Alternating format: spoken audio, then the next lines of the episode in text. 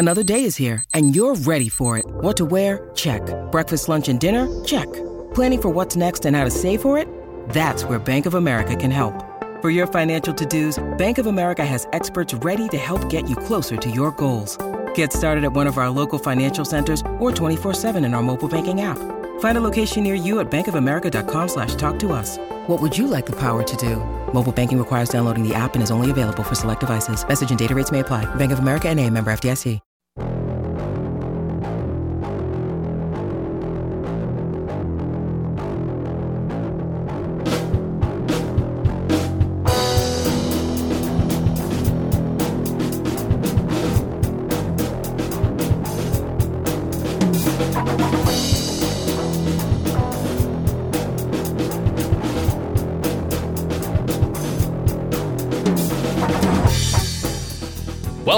Watching Dead, the officially unofficial podcast for The Walking Dead on AMC. I'm Jim. I'm Aaron. And today we're talking about season 10, episode 22, titled Here's Negan. Aaron, this is the one that everybody said was good. The bonus episode. They were like, don't bother with the other shitty ones. This is the one you want to see. You've seen it. What'd you think? Uh, it kind of lived up to the hype. I thought it was a really good episode. Uh, it's not often I've seen Jeffrey Dean Morgan allowed to fly like this. Um, he bounces a, a, lot. He doesn't get off the ground very much, though. Yeah, he does. He kind of he's like a Tigger, you know. He just uh, mm-hmm. he's bouncy, flouncy, trouncy, pouncy, fun, fun, fun, fun, fun. One of the most wonderful things about Negan is he gets a showcase episode. Uh, I got some a little minor quibbles. There's a little Con Air bullshit where like the main, you know, I guess uh, inciting experience of Negan's life, uh, where he beats the shit out of somebody and loses his job. I, I feel like was for bizarre uh, to me reasons, but the show seems like that was a self evident. Oh, that anyone anyone could understand. You know, well, guy guy was talking over your lady's song. Of course you. Um, but I and and there's a little bit like I didn't quite like the bullshitty way the episode ended with him and Maggie kind of like in a stare down. I don't know about that, but like the actual thing about Negan, pretty amazing. Even though mm-hmm man, like when we were in our like I think our fourth nested flashback, I'm like, this fucking thing better pay off, or I am going to come out hard. Yeah. This is some ridiculous shit I'm watching. This was like, Tenet. I, I'm, I'm I'm like side eyeing this thing, going, hmm, you're trying to pull a Nolan kind of thing here. I'm not sure if it's gonna work. Exactly. But when exactly. we started to like sort of traverse uh, back up from limbo, I guess mm-hmm, mm-hmm. I was like, all right, this is working. This this is pretty cool.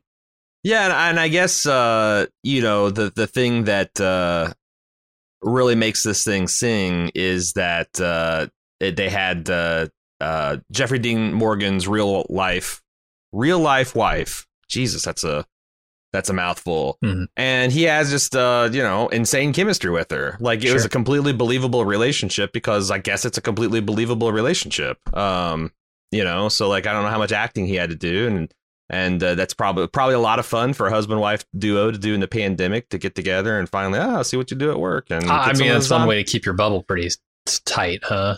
Is yeah. like well your bubble's gonna be your wife and they I, I, hear they had uh, their kid be the cameraman so it was all it was all good. And how the way it retroactively paid off some of the moments with Samantha Morton's uh, alpha you know, when uh, you know, like I think Negan said something about having a thing for bald chicks. like okay. there was a lot of stuff to where like I thought they were making to where he, maybe he didn't have to fake some of that stuff, a lot of that stuff. Um, uh-huh. uh, uh, or he was drawing on that, and it, it kind of like deepened my appreciation of his character. So like yeah, I, I thought it was fun to see uh, Mr. Morgan here, Mr. Dean Morgan, uh, get to to really stretch his stuff because I I mean I've seen every time I've seen Jeffrey Dean Morgan, he's been this guy. Mm-hmm. Like whether it was the comedian in Watchmen, whether it's Negan in The Walking Dead, he's always this kind of like self assured, anti heroic, uh, caustic, but but very charming and funny, hard ass. And uh, getting to see a slightly different side of that was was really good. And I, and again, I, I I wasn't sure the episode could sustain the narrative weight it was taking on, but I think it did. It did. It, it, yeah. pulled it off. Yeah, I, I, think this felt like uh, it could have easily been a mainline episode. I didn't really look at this as a bonus episode about 15 minutes into it. I was like, man, if they had run this at the you know second to last episode of season ten uh, in the main season, I would have been totally happy with it. And yeah. Jeffrey Dean Morgan, man, I, I'm I've always been impressed with his stuff, uh, but this is like kind of next level for what I've seen him do. Um, you know, in Watchmen, he's got like two gears basically. In this, I swear he has like three to five gears. Mm-hmm. He's he's got to play like three to five different dudes at any given time in this episode, and he nails every single one of them. Yeah, and it's like you know, uh, they they did it. I think they walked a tricky tightrope because this episode could have easily gone the Han Solo territory or the Solo movie ter- territory, where they feel like they have to explain every like, oh, yeah, Morgan, uh, you know, uh, Negan's a trash talker because he played Call of Duty with a bunch of fucking disaffected 13 year olds. Oh, yeah. And like, I thought they were going to maybe do that a little bit too much. Like, oh, Han, why is Han Solo's last name Solo? Because mm-hmm. a fucking Imperial officer, uh, Ellis Island moment but they didn't. It was like just enough. And again, everything yeah. just like I feel like retroactively makes Negan an even better character. Mm-hmm. Um, and I think he's always been a strong character, but like this show did violence to him. Yeah. In half of season seven and most of season eight, where you're just like, I'm tired of seeing this guy. We t- made fun of his hydraulic fucking bullet because he, uh, you know, he had a couple things he leaned on mm-hmm. when they were having his character just do this fucking muddy yard job in the plot. And it, it got a little bit much, but I'm actually so relieved to see him become an actual fucking character in the last two seasons. It's been it's been fun to see. Yeah, and if they were going to do this episode, which they kind of needed to, because you you want the backstory for Negan, right? We've right. heard it talked about sort of uh, on the fringes, but we needed to know more about his wife and what you know made him Negan. And if you're going to do that, you got to do it right. And I think they did, despite this being a pandemic bonus episode. Now, I will say the one thing that, like, so we're talking about this episode in, in isolation. I really liked it a lot. I do have a little bit of concerns for where this is putting him and and Maggie because, mm-hmm. as I recall, Maggie forgave Negan, or not forgave him, but kind of made peace with it and like had an opportunity to kill him, didn't take it uh, was content to see him rot in jail. And it's been like what six, seven years after that. Um, I mean, maybe it's just seeing him out and open and reintegrating yeah. into the society. That's, but like, I don't know that I believe that she's going to just go full on murder revenge. Um, well, you well, let's take this with a grain of salt. Everything Carol says, right? Because you got to see it through the lens of Carol. If Carol yeah. were Maggie, that's certainly what she would do. But I also think, and maybe this is true to Negan's character. I also like again the final moments of the show where he's like doing a stare down of the widow. I'm like, I may, maybe not smirk at her, right? Uh, are you wanting to make an? Are you actually wanting to check out of the cabin in some kind of permanent, or are you wanting to start a fucking fight and kill a beloved a political leader of the community? Because that's what you're that's what you're trying to do, Negan. So it's yeah. like I the last two seasons have been remarkably free of that kind of frustrating bullshit. Um, and if it comes back, I hope they're fine with me hating Negan or thinking he's a big fucking prick because uh, I think if he goes forward with this, then it's going to undo a lot of like kind of my ah, I've come around on this Negan guy business, but I don't know. Mm-hmm. All right, I think we should get into the recap. Let's do it. When you need mealtime inspiration, it's worth shopping Kroger, where you'll find over 30,000 mouthwatering choices that excite your inner foodie. And no matter what tasty choice you make, you'll enjoy our everyday low prices, plus extra ways to save, like digital coupons worth over $600 each week. You can also save up to $1 off per gallon at the pump with fuel points. More savings and more inspiring flavors make shopping Kroger worth it every time. Kroger, fresh for everyone. Fuel restrictions apply. Hey, it's Kaley Cuoco for Priceline. Ready to go to your happy place for a happy price? Well, why didn't you say so? Just download the Priceline app right now and save up to 60% on hotels. So, whether it's Cousin Kevin's Kazoo concert in Kansas City, go Kevin, or Becky's Bachelorette Bash in Bermuda, you never have to miss a trip ever again. So, download the Priceline app today. Your savings are waiting. Go to your happy place for a happy price. Go to your happy price, Priceline. So we start off with Maggie walking little Hershel around the property, giving uh, Negan the stink eye. Carol takes notice and and takes uh, Negan out to Daryl's ex lover. Is it Leah? It's Leah. Leah. Okay, her her cabin in the woods, and says, uh, "You've been banished by the council," which I think he knows is bullshit immediately. And then Carol leaves him in the cabin with a rabbit. Did did Carol discuss that with uh, with Daryl? Like, you know, is Daryl going to come with you? You, did what? You did what with my love shack, Carol? What? You know, Right. like I, I I don't know. Like, doesn't she have a fucking sad lady cabin on the Uh-huh. outskirts of the kingdom that she could donate? She has to give Daryl's ex lover, the only person he's ever bonded. Like, I, I, I don't know. I, I was pretty pissed off about that, to be honest, because I almost looked it up. Like, that can't be Leah's cabin. Went on the Wikipedia Totally because I can do that now. It's fucking Leah's cabin. Yeah. Didn't like it. Uh, Uh, also, yeah. missed opportunity. I thought to have Maggie and Hershel Jr.'s song be "You Are My Sunshine" instead of Doodlebug. Okay. They could have retroactively made Maggie care, give a little bit of a shit for Beth. if if you know she had started like have a little continuity. I was like, oh come on, it's Doodlebug's right there, I Right? I mean, Beth Beth died first, right? Yeah. Uh huh. Like, come on, honor your sister. Like, I get Hershel's dead, but Well, Name- actually, name the kid Hershel Beth. might have died first. he might he might have. Yeah, I I think he didn't make it out of the. Did, did- he didn't make it out of the uh, the the prison. The, the Yeah. governor killed him as one Yeah. of his last acts. totally um, fucked up. What the other thing about I I do I did appreciate uh, Negan correctly surmising that is this a official council kind of thing or is this kind of Carol taking the the the reins kind of thing? Uh, and the way Yeah. she just kind of smiled in return. Yeah, I, I don't know. Um, it's it it was a good episode hook, but it also does not show much in the way of personal growth from one Carol Peletier. Right? She's still just unilaterally doing shit. Yeah. Banishing, executing, assassinating. She's like fucking the yeah, I don't know, the hand of the king or something. That's it's wild the kind of authority she has. Right. Uh, so drinking by the fire. What, what's he drinking? Is it is it bathtub gin? Is that what he's got? Mm, I like to think maybe it's just water, and the faces he's making when he's drinking are like, I know there are microorganisms in this. They're probably going to make me shit my guts out. right. This is the I wonder if uh I'm drinking the Daryl backwash. right. It's been marinating a couple years. Ugh. I don't know. He's drinking something by the fire. He's confronted by his former savior self uh, with a big "I told you so," and Mm. former Negan tries to convince new Negan that he's nothing without Lucille. I thought they did a really good job of doing a de aging effect with with Jeffrey Dean Morgan and makeup and dye. Mm.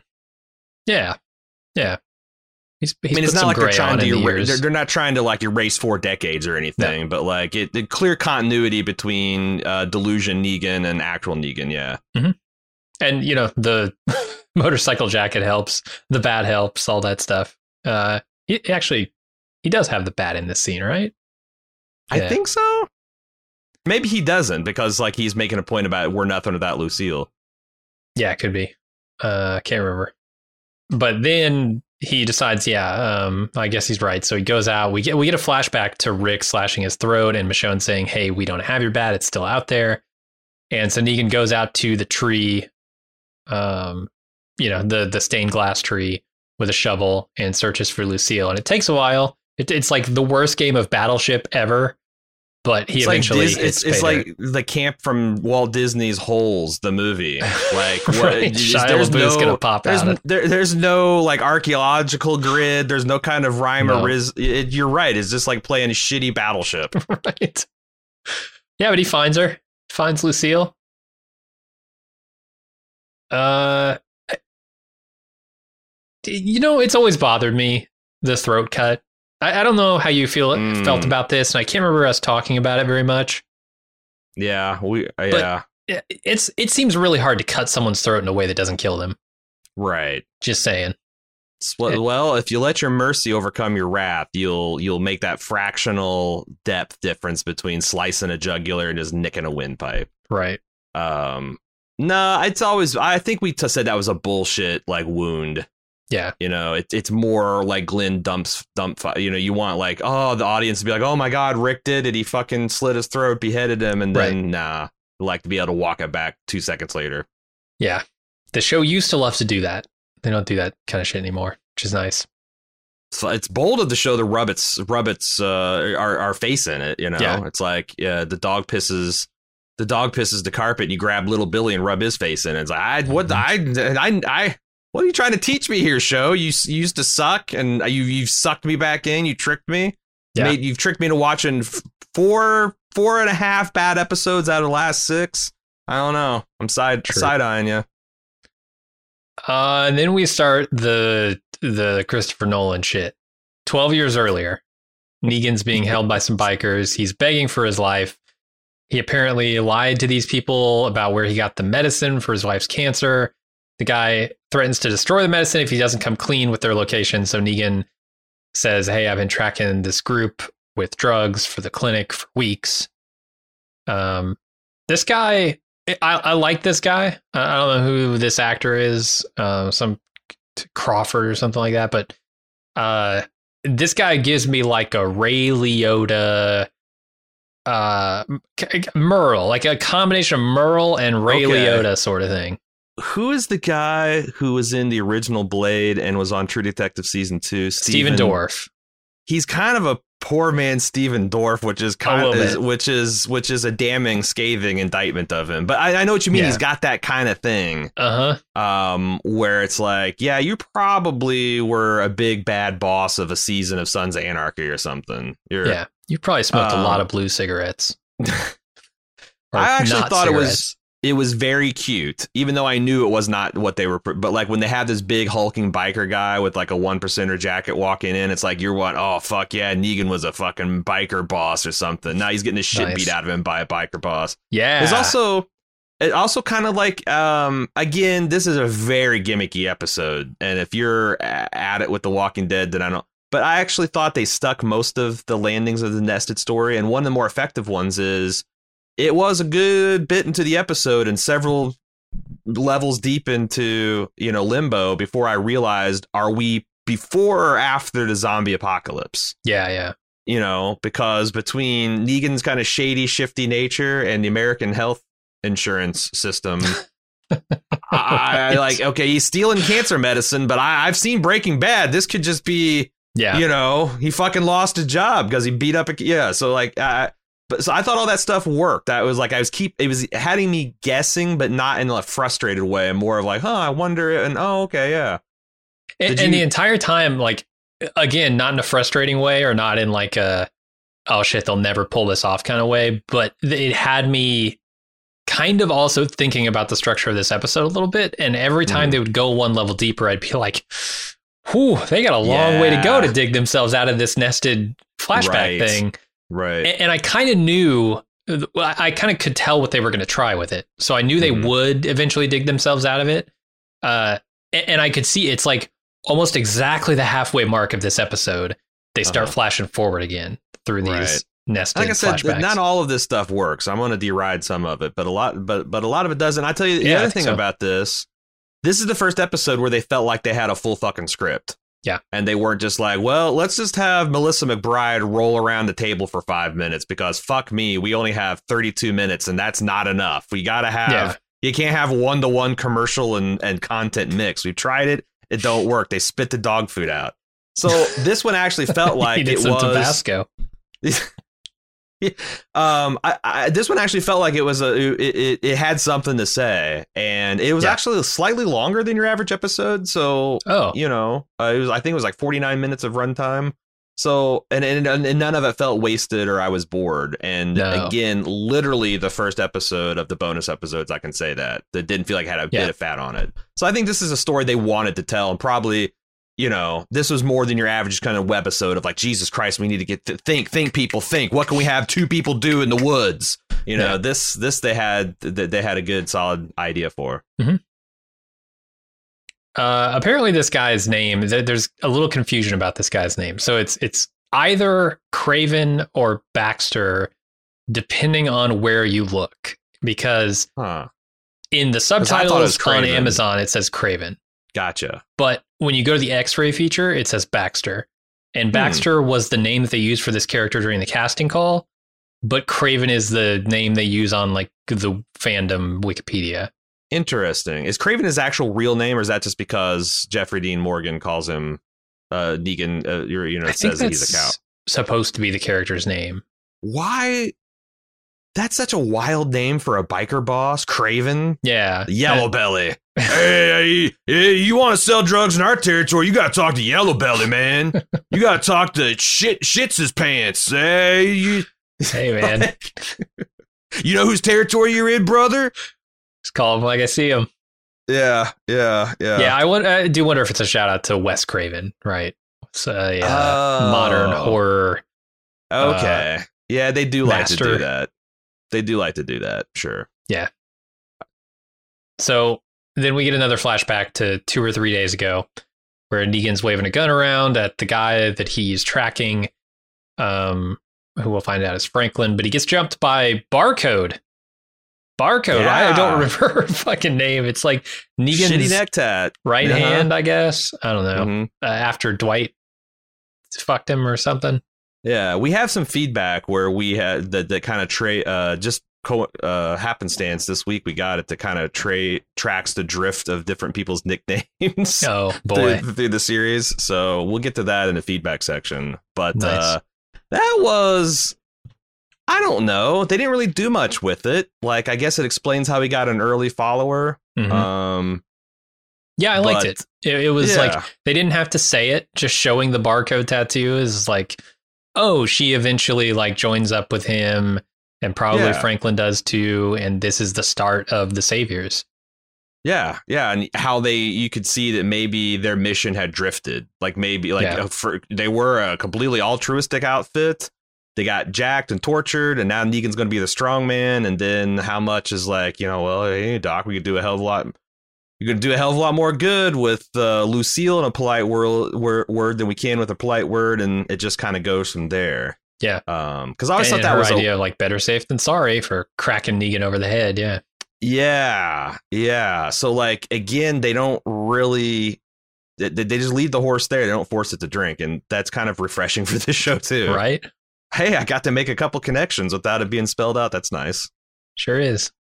Uh, they take him inside Oh, wait, and they attend before- to his medical needs. So, the- uh, Yeah. I I don't understand why was Negan like borderline hallucinating about the you know dummies, the the fake lookouts. I eh, well, they say he's like got malnutrition and exposure to the elements and exhaustion. I, I get the feeling that he's been out here for those six weeks that we're about to like flash back. I felt like, and maybe this is just a double stuffed episode. They didn't have enough time, but like I felt like I needed a couple of transit where he was just on the road, kind of like the sun beating down on him. So to Mhm. really sell that, because it felt like he just started ro- robo tripping, Right. like the, sh- the the shit finally hit him. You know, it, it, it, it kicked in. But yeah. He he yeah. took the last of the chemo meds with him and was sucking on that to keep him yeah, going. why not? They're going to go bad anyway. Right. See, so maybe you know, maybe you can get high off that shit. I don't know, but yeah, that, that's what I think. Just exposure and shit. Um, yeah, so they take him inside, attend to his medical needs, and Negan explains the situation with his wife and how everything was going fine until dot dot dot. Yeah, this is good because they they also established that he's kind of very very Walter White. He's a high school teacher, or in Yeah. this case, a gym teacher. He's he'd probably be the one that Because of beats up- course he fucking was, right? of course, he's a gym teacher. Yeah, yeah. You're starting to get a picture of of Negan here. hmm Um, so the high school gym teacher, he he tried to stick him up, but it's a, it was an unloaded guns. It wasn't. There's no no chance he was actually going to shoot these these nice people. He's just trying to scare him. So like a lot a lot of this stuff was like, okay, I, I appreciate them doing a lot to very carefully characterize Negan. Yeah. Um, that he's not like a bad dude. He's not like exceptional exceptional badass. He's just kind of like a, a, a dude. Yeah. I mean, he's definitely a flawed guy in his old life. We'll talk about some of that, but also, also seems not- like a pretty good dude once the shit hits the fan. Yeah, and and you know we we've had some fun with our uh, high school gym teachers on this podcast so far, and over the years, and I'm sure there's a lot of good high school uh, gym teachers. But the the the stereotype is, uh, you know, they're teaching gym because, uh, you know, somebody's got to, and uh, they they actually have uh, experts in the the the the English department and the math department, and you know, just just rubbing sweaty bodies together. Let's let's set the Sure. Negan over that. But th- I think this episode goes out of the way to show that that's not this is not a meathead, unthoughtful gym teacher. Yeah. You know, he actually He's is smart, smart enough to figure out chemo and run the pumps and keep it going and get a system in the apocalypse. And so Mm-hmm. he's not he's not stupid. I don't think anyone thought that, but No, They- I mean, in his earlier life, when, when we see like flashbacks to before the apocalypse, there you get the impression that he's just like a slacker kind of guy who, you know, could do good things if he put his mind to it, but he doesn't see a reason to. Uh, he's he's definitely a shit. Um, he's a cheating asshole for sure, but like, yeah, I don't get the impression that he is not very capable. Right, right. So, uh, six weeks earlier, Negan is tending to his wife, keeping the zombies from congregating by shutting down the generator intermittently. And she keeps telling him, uh, go outside and kill those zombies. We're going to have to eventually. And he finally decides to go out there and kill it, but he's so bad at it that his cancer riddled wife has to come outside and save him. It's ridiculous.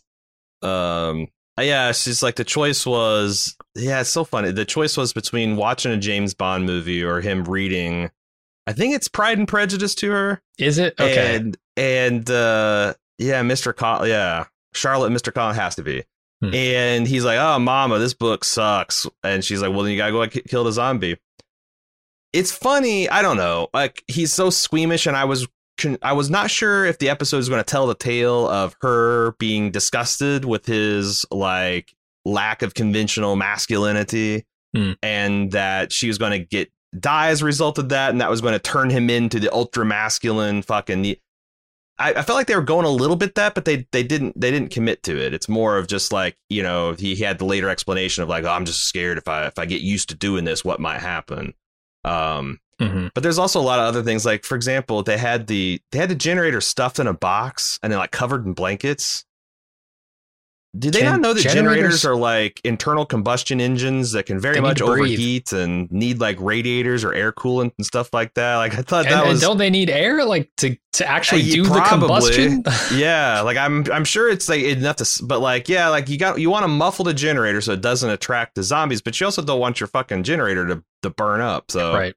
But again, I don't I don't know these if, if any of these people in the show have been out in the fucking woods, but uh I don't know. They're I- burning generator gas to watch James Bond movies. So well, but they have to, right? I mean, because I, I was about to jump on that too, but I'm like, well, they have to keep the fridge going. right, right. Yeah, and that and the generator's going to burn what the generator burns. So like, what's the Might fucking well DVD? You know, might as well make my cancer-ridden wife, as he said, get comfortable. Sure. But um, but his get up, his zombie killing get up with goggles. the fucking Jesus Christ, his Doctor Horrible sing along blog goggles and his trench coat, and Love it. he's trying to get it done with a hammer and a knife, and he just can't do it. Which is um, exactly opposite of what we've seen of every other zombie kill, right? These, these skeletons Right. are basically mush. But I guess this is early on. This is early on, and he's like, you know, they're it's they're still trying to like kind of like avoid and maybe ride this out, and maybe th- I, I, it's so I, I'll I'll give him a pass on some of that stuff, but like, Mm-hmm. yeah, I mean, they're still in their house. Like, yeah, if you notice, they're in the I house so. in the basement that he's playing video games in before this whole thing goes down, right? So, is this so? His name canonically Negan Smith. Oh, was that on the mailbox? I didn't even look. It's like when he knocked it off, it was uh uh yeah, Negan's later to revealed as Negan Smith. Uh as he drove by the it said the Smiths as he as he sma- as he smashed a mailbox off his own What family so- has the last name Smith and is creative to, enough to come up with the name Negan? I don't know. Is Negan may, I feel like Negan's got to be a real name, right? You think so? I've never heard that name. But I haven't maybe. yeah, but it could be like a like a like I don't know, it feels Gaelic to me, kind of like Seamus or something. Yeah. You know, like Negan. Hey, hey, Yeah, Begora, Negan. Negan. Get Negan off of the yeah, it's off the Blarney Stone, whatever the fuck it is. throw this Uh, log, Negan. Sure. Uh, We just lost all of our Scottish. Scottish Listeners. and Irish. Yeah, both, Probably yeah. a good chunk of the Brits too. Oh, well, Why not? The, smart, the smart ones have stopped listening to this a long time ago. Sure. Uh, okay, Negan searches for gas for the generator. Instead, he finds some weed, and his wife worries that gas is becoming scarce and wants to look for some other people. And Negan says, "Ah, we'll leave after your final three treatments. We're almost done with this thing. You almost got that cancer beat." Mm-hmm. Uh, that night, he holds his wife and sings to her. It's very sweet. Mm-hmm. Uh, and I mean, come on, like this song.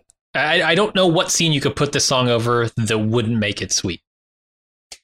Uh, yeah, and the fact that they bring it back for the last bit where she's, you know, is I, I thought extra extra good. Yeah, I, someone joked on Twitter um because I said that you know, hey, this episode lived up to the hype. They're like, uh, we know why they were dumpster diving through.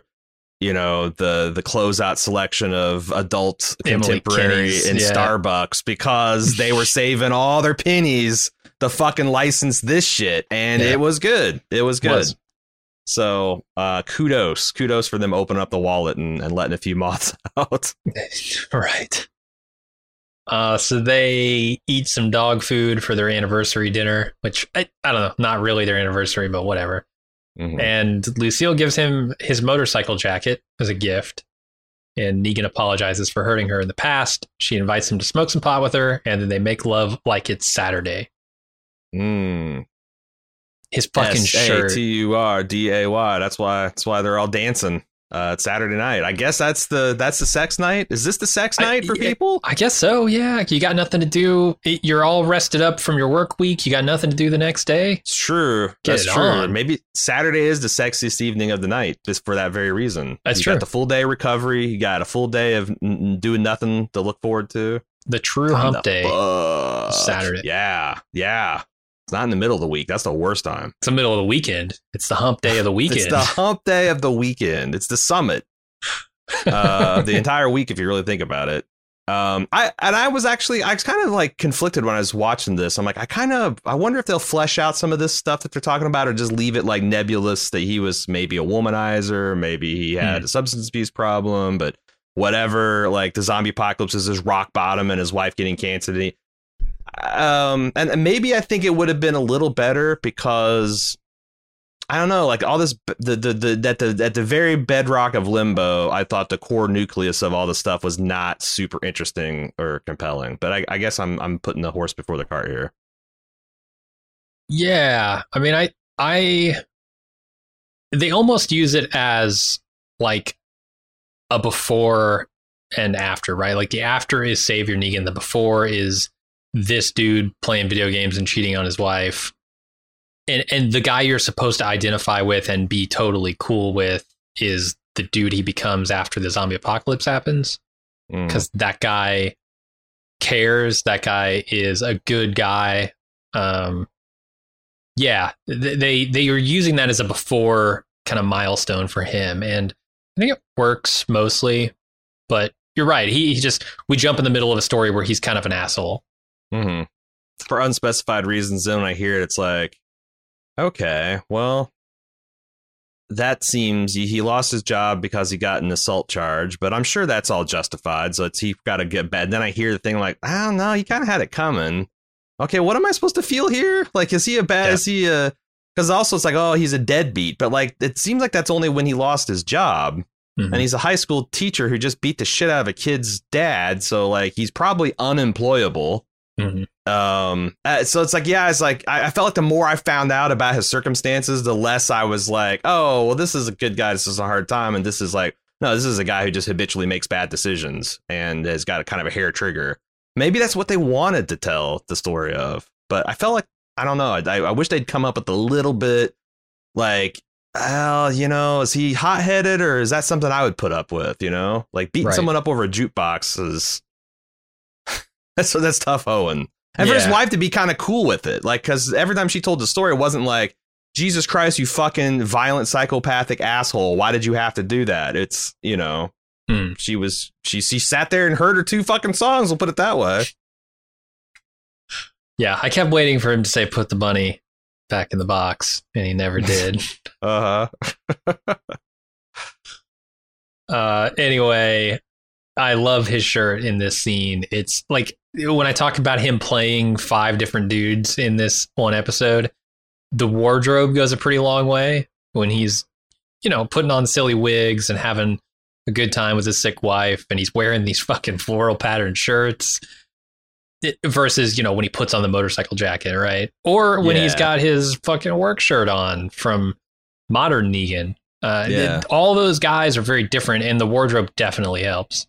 Yeah, that's uh they don't need to do like a sep- sepia tone or anything. They do it with uh, Jeffrey Mhm. Dean Morgan's level of dye in his beard and uh, the absence or presence of leather jacket or a work shirt. Yeah, good stuff. The next morning, the freezer has failed. I, I guess th- it got so hot in their bed on Saturday night that the the ice melted. Well, no, he turned off the guys remember that he there's one more zombie out there and he said I guess I should go kill it, but he gave that speech about I don't want to be become that guy and she's like, "Uh, let's just turn the generator off a while." But then they smoked pot. And then they And- fucked, and it got so hot in that bedroom because of their no, fucking. I- they're I- they forgot they forgot to turn the generator back on. sweet lovemaking that it overpowered the freezer. Or they forgot to turn the freezer. They they forgot to turn the generator back on. Uh, I mean, but they- but yeah, sure. either, either of those things could have happened. I mean, that was pretty hot love making, sure. I have no idea. We don't even get to see uh uh even a small bit of it. no, it was just the you know it seemed like it, it was going to be good. Yeah, why not? I have no idea. Uh-huh. I, I don't know. She says she's feeling pretty good, but what does that mean when you're? That's what I'm saying. Like you know, that's what I'm saying. Like I like ah.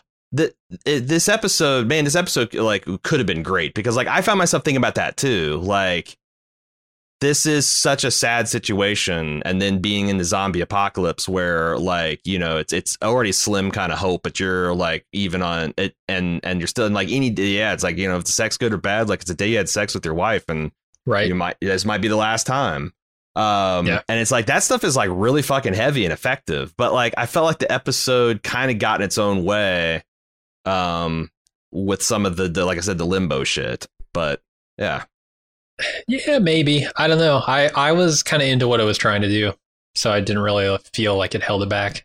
all right Um. Anyway, Negan, you know, the chemo meds have gone bad because the freezer has failed, and Negan packs up and goes to search for a mobile clinic that he heard about um, from some passersby. Lucille doesn't want him to go, and says that she has something to tell him. And then we flash back seven months earlier, before the fall, uh, before the apocalypse, and Negan is in his man cave kicking some teenage ass in online games.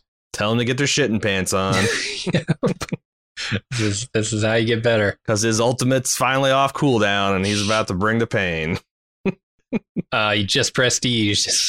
he, he's got two new weapons. Uh, Lucille goes off on him for buying six hundred dollar uh, motorcycle jacket when he doesn't even have a job. I, I th- th- look. He's an asshole, and this line Mhm. is really shitty. But I do Mhm. love the way he says, "I threw the receipt away," and then just when she goes, "Ah," he just kind of smirks. yeah He's yeah. such a fucking dick in this episode, but he takes it for granted good. that she's always going to stick around and be there Yeah. Yeah, for sure. Uh, and his wife goes and Lucille talks on the phone to someone. I guess it's Janine, her friend, I suppose, not I- like a sister. Friend, like I was like, it's either a best friend or a sister, Which and it's like whichever is more beyond the pale that you want to believe this woman put behind her. Um, Right. but like I don't know. I feel like the assault charge and the financial stress and the lost job, or fucking her best friend slash sister. Mhm. I didn't think this thing needed both. Like I'm like, oh well, now okay. Yeah, okay. He's been taking care of you for seven weeks in the pandemic, honey. No, this is not made up for shit. You're putting a brave face on it because, but, but, and God bless you for it. But like, I, yeah, I just, it just, it just a little lost me there. Yeah. Especially, oh my God, especially when you find out about the probation officer, the Oh, meeting. God, the uh, I'm like, the- you yeah. motherfucker. But Yeah. talk about that in a second. Yeah, so she's she doesn't want to give up on Negan. Janine's like, yeah, he's always been an asshole, whatever. What Uh, she's, she's still kind of at defending him, time is fucking him. That's what's really, it's like, right? yeah, it's like, it's a, on the second watch, I'm like, wow, this is not, everything was connecting. It's like, yep. yeah, your husband, you should leave him like to make so I can snatch him up or I no, he's a giant but- piece of shit. He's got I got so little respect for him, it turned into having no respect for you too. And it's it's wild. It's, Yeah, it's almost like, well, Janine knows she's been doing this terrible thing to her friend, and if they were to break up, then it would kind of make it okay because this guy was an Mm. asshole and she was just like showing that he's an asshole. And if she never found out before they broke Yeah. up, then what's the big deal? It's yeah, this this seems like Janine is also a huge asshole and is just trying to protect herself here or make herself feel better about what she's doing to Lucille. Mm-hmm. Yeah. Yeah, Yeah, that's a good analysis. A bad scene. Uh, it- not not the scene in the show. Just Mhm. this whole situation is bad. Uh, yeah. So over dinner, Negan says, "Hey, I can't take you to the doctor for your uh, exam or whatever, the results from your tests because got a probation meeting."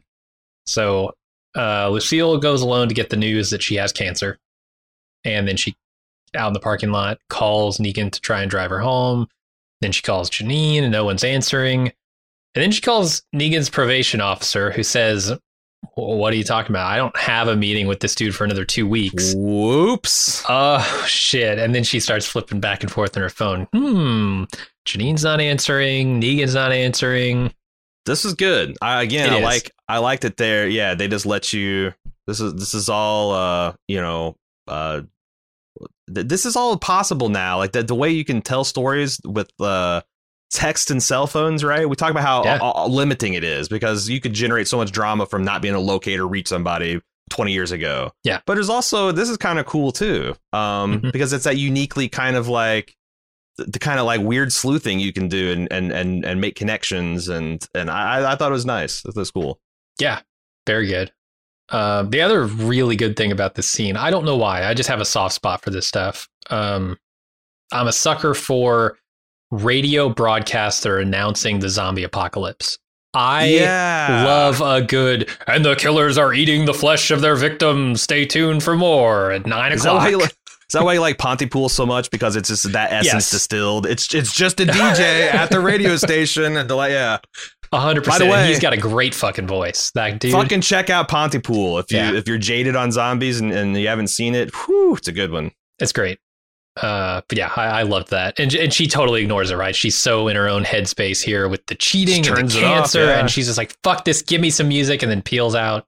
Yeah. It's a good scene. Lucille waits at home with a gun for Negan to show up, and when he does, she ignores the gun and tells him that she has cancer. What's her plan here? I well, I, I mean, you know the plan, right? She wants to shoot Negan. She's pissed off, but why doesn't she go through with that? I don't know because the show. I guess it's uh, the only thing I can think of because I, I had some I had like a four question marks typed in my note just means like what the fuck. Mhm. Um, the only thing I can think of is the show is trying to show that she is not a helpless woman. That you know Okay. she is uh, perfectly capable of making the thunder roll, uh, as as uh, Garth Brooks would put it.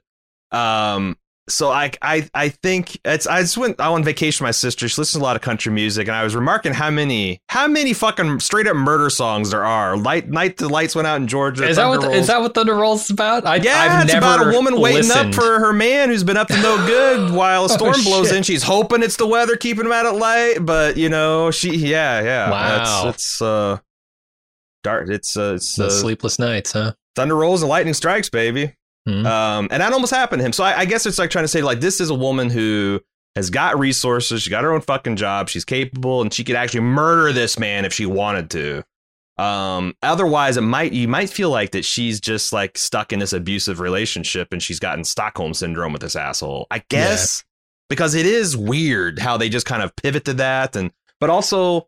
I admit the a contrast between how willing she is to kind of just jump in and do the zombie violence, where he's a little bit more squeamish. So they're contrasting their pre and fall uh, and post fall personalities a bit too. Mhm. But it's yeah. That uh, did did you have anything for for No, why, I- why they did that? I just legitimately had a big question mark. Um, I I mean, other than the fact that, like, look, she can't actually shoot him because he's Negan and he goes on to be Savior Well, Negan, right? Like, there, right, there was no way he was ever going to get shot to death by her. But Yeah. yeah, I, I don't know. I was very confused by that.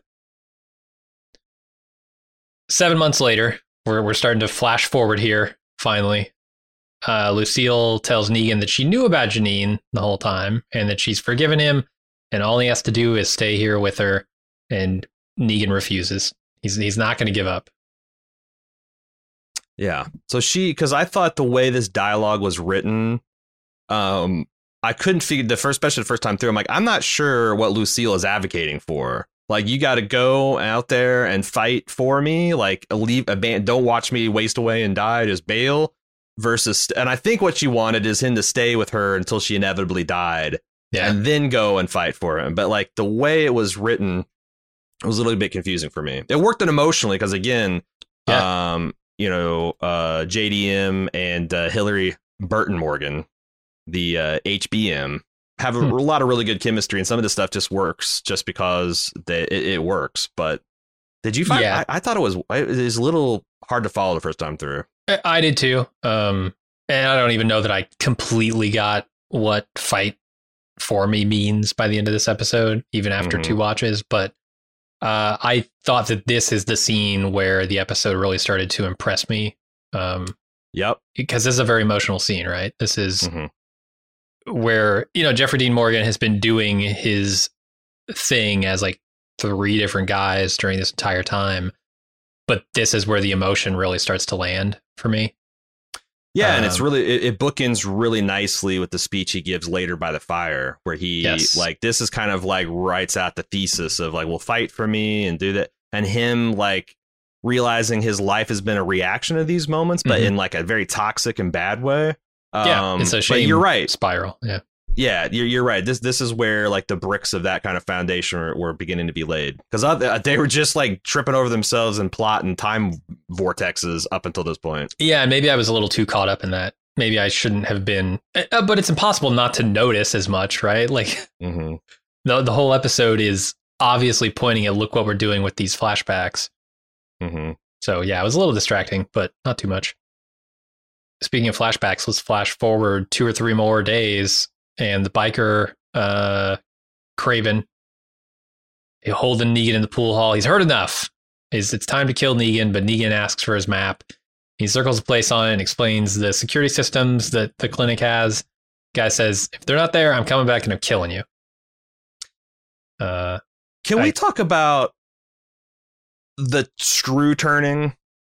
We haven't yet. I really wanted to talk about that when we get to Franklin turning the screw. But because but because this whole time Negan has been turning a screw on this chair. yes, It's going to have some weird continuity, Franklin. But fuck me if I know what the hell they were trying to suggest to do with that. he's got a screw loose, man. He's got a screw loose. There you're right. He's got to he's got to keep turning it. Yeah. He's he's loosening his own screws. I don't know. Uh, I did like how you know this dude is begging him to shut up because, I Mhm. mean, Negan, come on.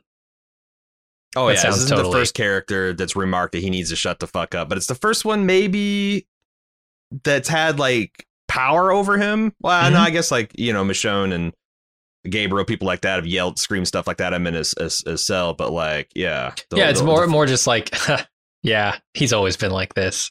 You know, What's funny, like this guy, like this guy talking trash to teenagers and stuff. It like it makes me think of, uh I don't know. It's like like Negan's now the Doctor Disrespect of the apocalypse. yeah, he'd make a great streamer. he didn't. He didn't. Oh, he would. He he didn't. He doesn't have like a giant mullet and uh, rainbow shade glass, you know, sunglasses, Oakleys, but he does have you know the uh, the the barbed wire bat and uh, Mhm. crazy fifties happy days bullshit. the red as Lucille scarf called it. thing. I I don't know. Yeah, they you know they used to when when JDM first showed up, he was a lot more screen accurate. Negan, clean shaven, and all that stuff. Like Mhm. they threw that shit out. I think uh, as soon as season set, like uh, as soon as Negan, you know, like after they got past that mid season point. As soon as they uh, realized how good JDM looks with some scruff. I wish they'd kept the. I, I like the the scarf though. I wish Yeah. they'd kept that a little bit longer. The, the the the scruff plus the red bandana, I think, is the iconic Negan look.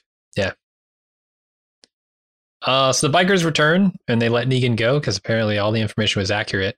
And we see in the parking lot uh, Franklin and his daughter Barcode being ransacked. He does Mhm. say earlier that this is his daughter, right? Yes, Is this a figurative daughter, a literal daughter? I think the the wiki describes her as adoptive, and I think the Uh-huh. only reason they're they're going that is because of skin tone. So Okay, I'm so not literal sure. Yeah, daughter. Uh, but but like I think that he definitely identifies her as her his daughter. Yeah, so. I thought so. Um, they're being th- their shit's being ransacked, and Nika doesn't care. He hurries off with his cancer meds. When he gets home, though, Lucille has I killed herself. I guess she's taking all these pills. She's got bag on her Mhm. head. I thought the bag was maybe to keep Negan from getting bit when he inevitably has to try and kill her I thought so, but like so it's, bad at it. it's the way to like make sure you're gonna fucking die of a drug True. overdose. You know. Yeah. Um. I. But yeah, I was like, is, is like she doesn't want him to see her this way, or um, well, she says, also- "Don't leave me this way, right? Don't leave me as a zombie." Right. Yeah. And that was the heartbreaking thing is because you saw that with the little with the little uh, uh heart on the door and you knew what the fuck was going to happen next. Um and Yep. the episode just kind of stayed with uh JDM and let him process his grief like, you know, him sitting next to her bed. She's chained and it's also like she's chained like just out of his reach so he can sit on the foot of the bed and have like almost like this goodbye and he rips his mask off of her and that's when I'm like, "Oh, this really looks a lot like Samantha Alpha, Morton as yeah. Alpha, like the way she's, but also she's a zombie. So like again, it's like I was like, man, this is really kind of fucking clever how they're putting a lot more meaning into those earlier scenes where he's seducing Alpha. Yeah. Um, I don't think he's completely 100 percent blowing shit up her ass. Uh, Yeah. sunshine up. blow, blow the shit right back Why up would you be ass. blowing shit up? Yeah, yeah, that's not what you want to blow up people. It's it's, it's well supplied, automatic. Um, yeah, uh, it's it's it's, and then then you are so beautiful plays, and it's one of those things where it's like. Uh, we just saw the Suicide Squad, and it does this shit a lot too. Where it, the movie really teeters beyond like ha- uh, on the edge of having you taking it seriously, but like the Suicide Squad's definitely like something you don't take that seriously. This had the opposite problem where it was like ju- like when that started up, like as this is this fucking show earned this moment, and I'm like, yeah, because like Je- think so. Jeffrey D. Morgan's just losing his shit. Yeah. Um, but if he was anything less than like that convincing of how devastating his loss was, I would Yep. probably laugh at the scene. I'm with you. It it takes an actor of that caliber to get to this place without uh making it feel unearned. So a lot of confidence in the room to, to do the scene as it was with that sound cue, but it was very, very effective. I, I found this very like this. I, I very rarely do I get emotional watching The Walking Dead, Mhm. and when I do, it's usually children involved. This was just a great performance. It really connected with me. It was, yeah. Got a, got a little smoky in there, and it got Mhm. real smoky moments later when he decides, okay, I'm gonna I'm gonna become Negan, and I got to kill my wife. Uh, and he, there's a lot of hesitation, but he eventually wraps his bat in barbed wire, puts on his jacket, and burns the house with his wife in it. Then he rides away on his motorcycle. the way he busts out of his house like a demon from hell um i felt like was the gear that mandy wishes it could have gotten to Mm, do you know what i mean? Yeah, yeah. like like if they'd have done something like that rather than have like okay we're just going to film nick cage doing his nick cage thing uh for two minutes i i feel like that movie would have been 10 times better. Not i think mandy's great. I've i've watched it a couple times now. But um It- yeah, it's th- there's a sensation I'm feeling in this scene, uh, uh, almost uh, being compelled to cheer. For Uh-huh. for a guy that I know is is just the worst kind of scum, but like those other guys have it coming, right? I mean, he kind of comes by it honestly in this scene. He just takes it way too far. He he does exactly what he said about killing zombies. He's afraid he'll get used to it. Yep. And uh, when when all you got for a tool is a barbed wire baseball bat, the whole world looks like heads that need to be smashed. You know. It's Um, so yeah. but but he is ju- he. This is a this is a this is a hero origin story. Yeah. You know, like when he busts out of that flaming house um, and kicks the door down and and and uh, peels out his motorcycle and smashes his own mailbox. Um, it's literally the death of himself and his, him reemerging as this heroic figure. And you want you want to see these guys get the Negan treatment. And it's interesting to see that, like, from that side, like what Negan looks and sounds like when he's on your side, Mhm. and you can totally see how the saviors would just fall, eat that shit up, right? Yeah. Like, you know, when someone needs to get got and they've done you dirty and they fucked your medicine and they're now your wife's dead, uh, you want him to stop a muddle on these guys, and he does. For sure. Uh, so the bikers are trying to beat some information out of Franklin about where they keep the good stuff. And Negan returns to this uh, pool hall, biker bar, whatever, uh, starts bashing people with Lucille. And then he shoots a guy, and that distracts the bikers long enough for Franklin to get loose and take down the head biker. And then Negan comes in and tells the guy a story about how he almost killed a guy once and got fired and sued. And when the story's over, Negan kills the guy. All right, let's talk first things about the fucking screw. Yes. What the hell are they doing with the screw, man? The screw is a metaphor for becoming a zombie. I don't know. I have no fucking idea, man. Like if, if if Negan wasn't always screwing around, other people would suffer. Like you Yeah. know, like he his screwing around is has a, a hidden purpose, and that it incrementally gets someone else sitting in a chair. Like what the f- I I don't understand why they needed to show Negan struggling with the screw. Mhm. Like if they just did Franklin, and it's like, oh, he gets a, that's how he's going to like uh, uh, uh, save himself and just make a distraction for Negan. But like, there's this weird kind of like almost like expected one last flashback where Negan's like, hey Doc, if you get, I'm going to give your location up under duress, but I just want you to know I've been working on this screw. And in another couple turns, you could free yourself real easy because they they tie you up the same dumb fuck way to the same dumb fuck chair. Apparently, this whole Busted fucking bar full of chairs, it's always this one. This is their interrogation chair. It's got the shit and the blood and the urine on it. They don't want to get it confused. I, it's I don't know. I don't know what they were going for. It's also a bad chair. It's just a bad fucking chair. I mean, It is. what kind of chair do you pull the the a single screw out of one of the uh pe- pegs? I don't I don't know what is this called. Uh The spokes of the, the cha- spokes but- of the chair and then, and then there's no but I- peg holding it into the chair. It's just a screw. Yeah. I've got chairs that are designed that with a sin- single spindle that goes up and down. That's kind of like bracing the rest against the, I guess, the weight of the back. So mine are like that, except for mine have two. But they all offset. had screws. They all had screws, man. but only the one like so they threat the way the way they that's what I'm saying. The stupid way they tied this guy Yeah. up made it a like a single point of vulnerability. He's able to just get it and Yeah. dip and then his hands are free. And I wanted to see him the do a Glenn. I wanted to see him bust out of this fucking chair and use hell yeah. zombie Use- bones for you, you use the chair legs or something. I, I but I, I like I said, I, I can, I can, I can talk around the Franklin shit. I just don't know why they had they they they emphasized in two different right. flashbacks him working on those screws. And if they were going to go for a metaphor, does it apply equally to both of them and how? I Yeah, they're not like the same people. yeah, like it, there's there's something like I like okay, well we're telling a story of a guy who's doing an act. It's not going to save himself, but it's going to save someone else. So the act is worth doing. But like what? The, there's so many other ways you could approach that metaphorically. Yeah.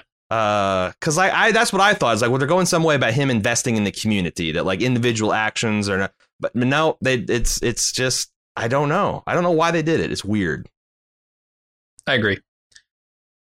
Uh, then we flash forward another 12 years, and Negan uses Lucille for the first time in a long time to kill a walker. And Lucille shatters. It's just, oh man, the elements. Talk about exposure. Lucille's feeling it. Uh, Negan apologizes to his dead wife and his bat for all the mistakes he made, and then lays her to rest in the fire. Yeah. I thought that was, I mean, this is the, we're, this whole scene is amazing. Yes. And again, like I had this moment where he's like wrapping the bat in a funeral shroud and like laying it and burning it, just like he did to his actual wife. Mhm. And I had to ask myself, has this show earned it? And I'm like, yeah, it has. Or It, it, it, in less than an hour, they've got to the Yeah. point where they can unironically have Negan giving his dead wife baseball bat a, a Pyrrhic funeral, and I'm getting teary eyed about it. the thing is it's not an hour right it's seasons uh, Sure. like they have i feel like the entire arc from him being imprisoned from the- the you know slitting of his throat by rick to now those seasons have been building to this and without that like without me wanting negan to be redeemed without time and distance from all the horrible shit he did to all the people we care about. I wouldn't have gotten there with this episode, but they yeah, they and they did a did it really right. good job of, and I don't know like if this is straight from the comics. I still haven't read the comics. Um, but like I think they did a really good job of taking things. We used to call this on Breaking Bad. Like it's not that Vince Gilligan planned shit to happen in season five that that he set up in season two. It's more like they're fans of their own show and they always Right. saw like jumping parts. Like you know what, we can. uh uh, we, we had this weird statue and this one guy's thing, and what would and I feel like that they did. There's like you know the fact that like Negan's been good with children. Like why does he's like why does he get this exceptional facility with children? Well, he was an educator. Yeah. You know, apparently he's passionate about it. He's good at connecting, and it's kind of like that dumb jock, kind of like yo ball, you know, nut tapper kind of way. Like you could Right. kind of like they they they brought a lot of the stuff that we knew about Negan and kind of like Han sold it all together, but not in like an excessively self-referential way yeah, yeah. and I was just really impressed. Um, again, yeah, like uh, the, the the the thing is like um the Jeffrey Dean Morgan speech to the bad guy, where it's like this classic long-winded Negan speech that you've dreaded, um, but now you kind of enjoy because you know this fucker's going to get beat to death at the end of it. Yeah. Um. The, the the the Lucille physically splitting the first time she's used for violence after he digs her up like that Mhm. I thought it was fucking rad. Um, you know him appa- apologizing for everything, and even even in, in in Negan's voice, like you know, I hope wherever you're at in the afterlife, you're fucking your brains out. Yeah. Well, not really, because I'm kind of jealous, but you know, fair is fair. Like, I, I it's it's that, and that's the stuff I think I made it work because it was just a straight up like you know, Emmy speech with all that shit out of it. It wouldn't have felt like Negan, right? Right.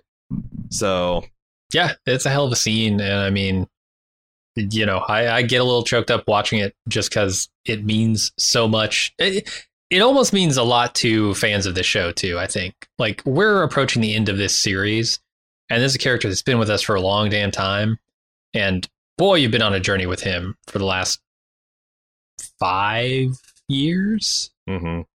It's been a long time. it's been a long So time. I, I mean, to have him to find finally get that episode where you understand him, uh, and you can sympathize with him, I think is a big accomplishment. The, the fact that they didn't fuck this up, I I don't know what this looks like if Angela Kang's not running the show. If we still Yeah. have like Mazzara or Gimple or somebody running this thing, like Yeah, these like these just like throwaway bonus episodes. Oh my god! right, and Um, and trying to do some inside out flashback flash Yeah. forward thing they they would have fucked this up so bad And I will say that this isn't flawless. Like I do think the Sure. idea of having his kind of Con Air moment being a guy talked over his wife's favorite song at his favorite bar is a little bit baseline more unhinged. But I guess they're thinking, um, I don't know what these fucking writers think. Do they think that there's like this? There's like you're born and a person like you're either born a person's going to punch someone's lights out or you're not.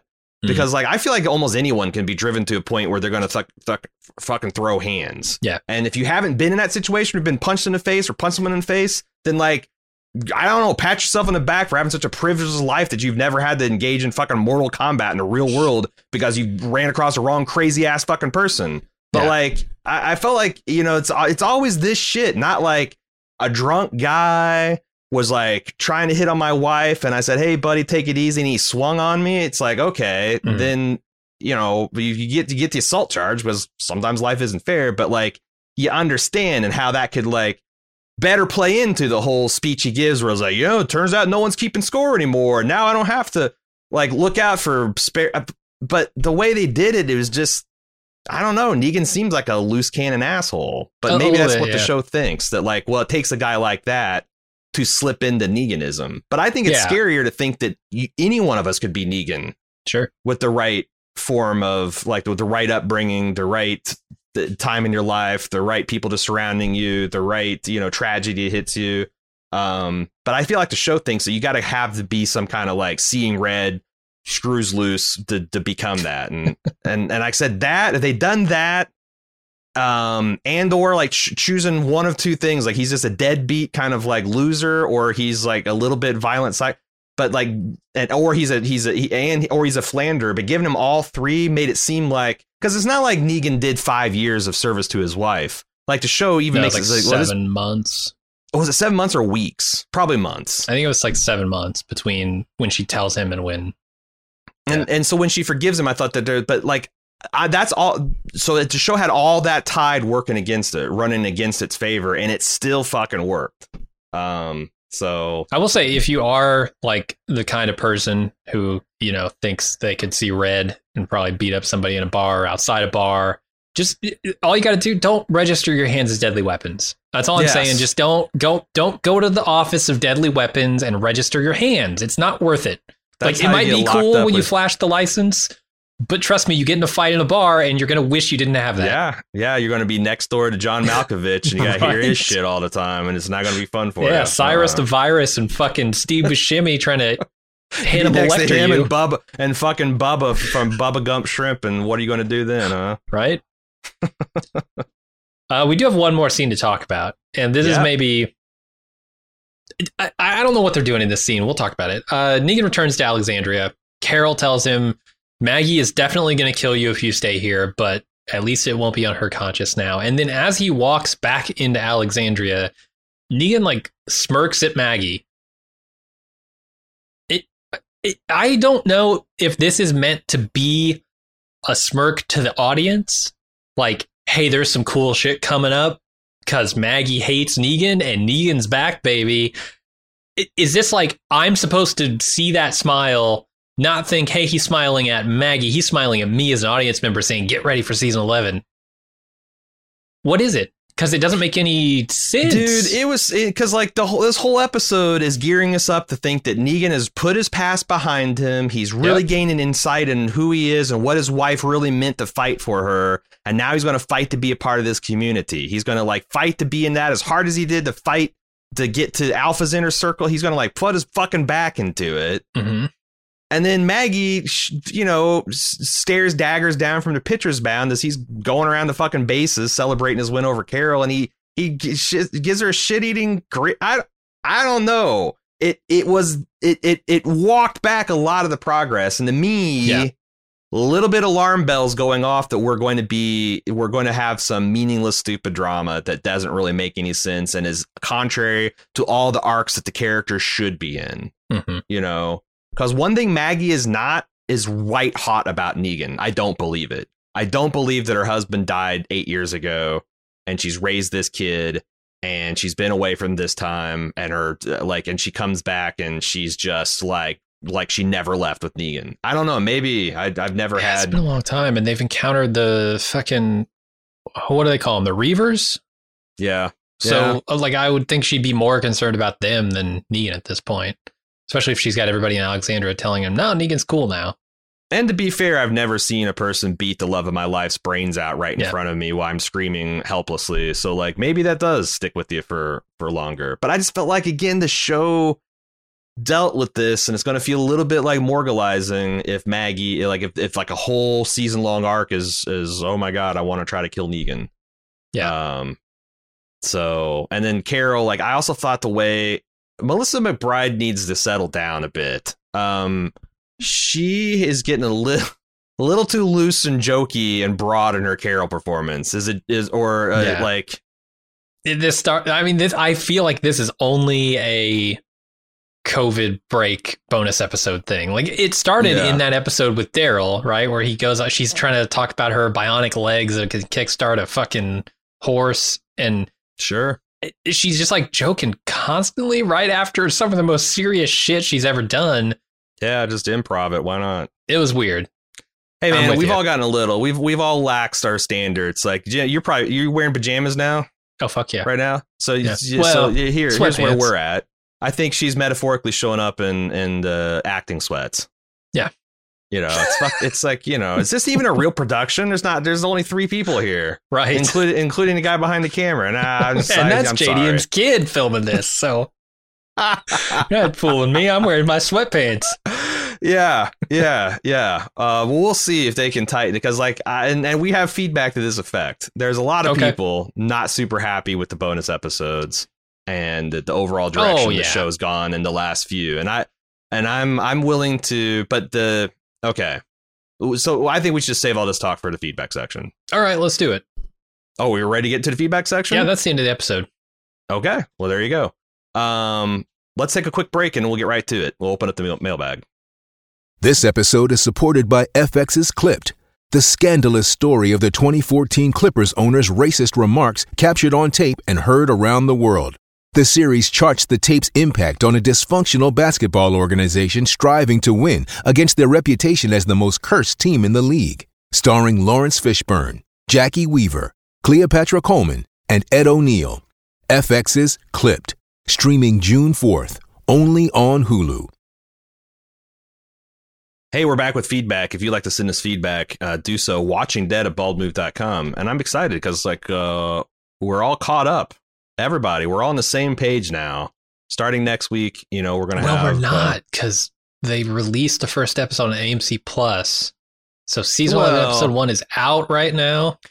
it is. And we like so so here is um, what our plan is since we have AMC Plus and we can watch this episode a week in advance is that we are going to start releasing our main coverage of The Walking Dead on Sunday night, like at 9:05. As soon as the episode drops officially, we're going to release our full coverage, and then middle of the week we're going to do a feedback episode.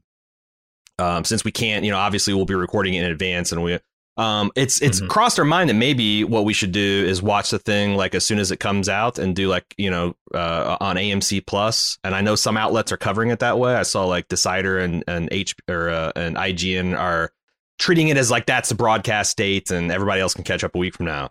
If if that's a mistake, we can maybe in the next uh, third of the season we can adjust. But right now, I think we're going to release it when everybody gets to see it on on cable or their favorite service and um, we'll have a, a midweek episode. So should like if you're ones ones that drop, uh, watch wait until it comes out on TV or it's released on your cable box or whatever.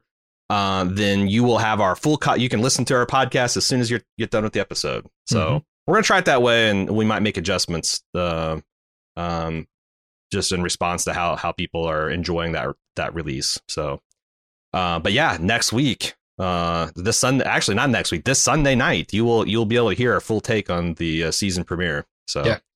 of season 11 all right first up watching dead at baldmove.com is where you want to send all these takes uh robin hey guys robin from georgia here again i live a little bit more outs uh, than an hour outside atlanta in a pretty rural area so regarding Daryl finding a car in the middle of nowhere in the woods, there are lots of places around here where guys work on cars a lot. They drag cars out in the fields uh, when they're get uh, when they're done getting parts off them.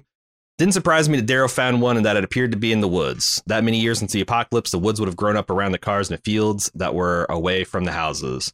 Yeah, Yeah, it's a good point. this uh yeah i guess that's the thing is like in in my because i grew up in a rural area of indiana and in my experience like people that did that usually had like you know big property but they may have a lot of money but they like working on cars. And like you said they just kind of turned their backyards into big junkyards. And this Mhm. seemed like just like cars not and, and there's so- somewhat loosely organized. Like usually don't like drag a car and then 50 yards away there's another car. And then you know they're kind of like in some kind of you know order. But you know again maybe it's a little bit different in in in georgia.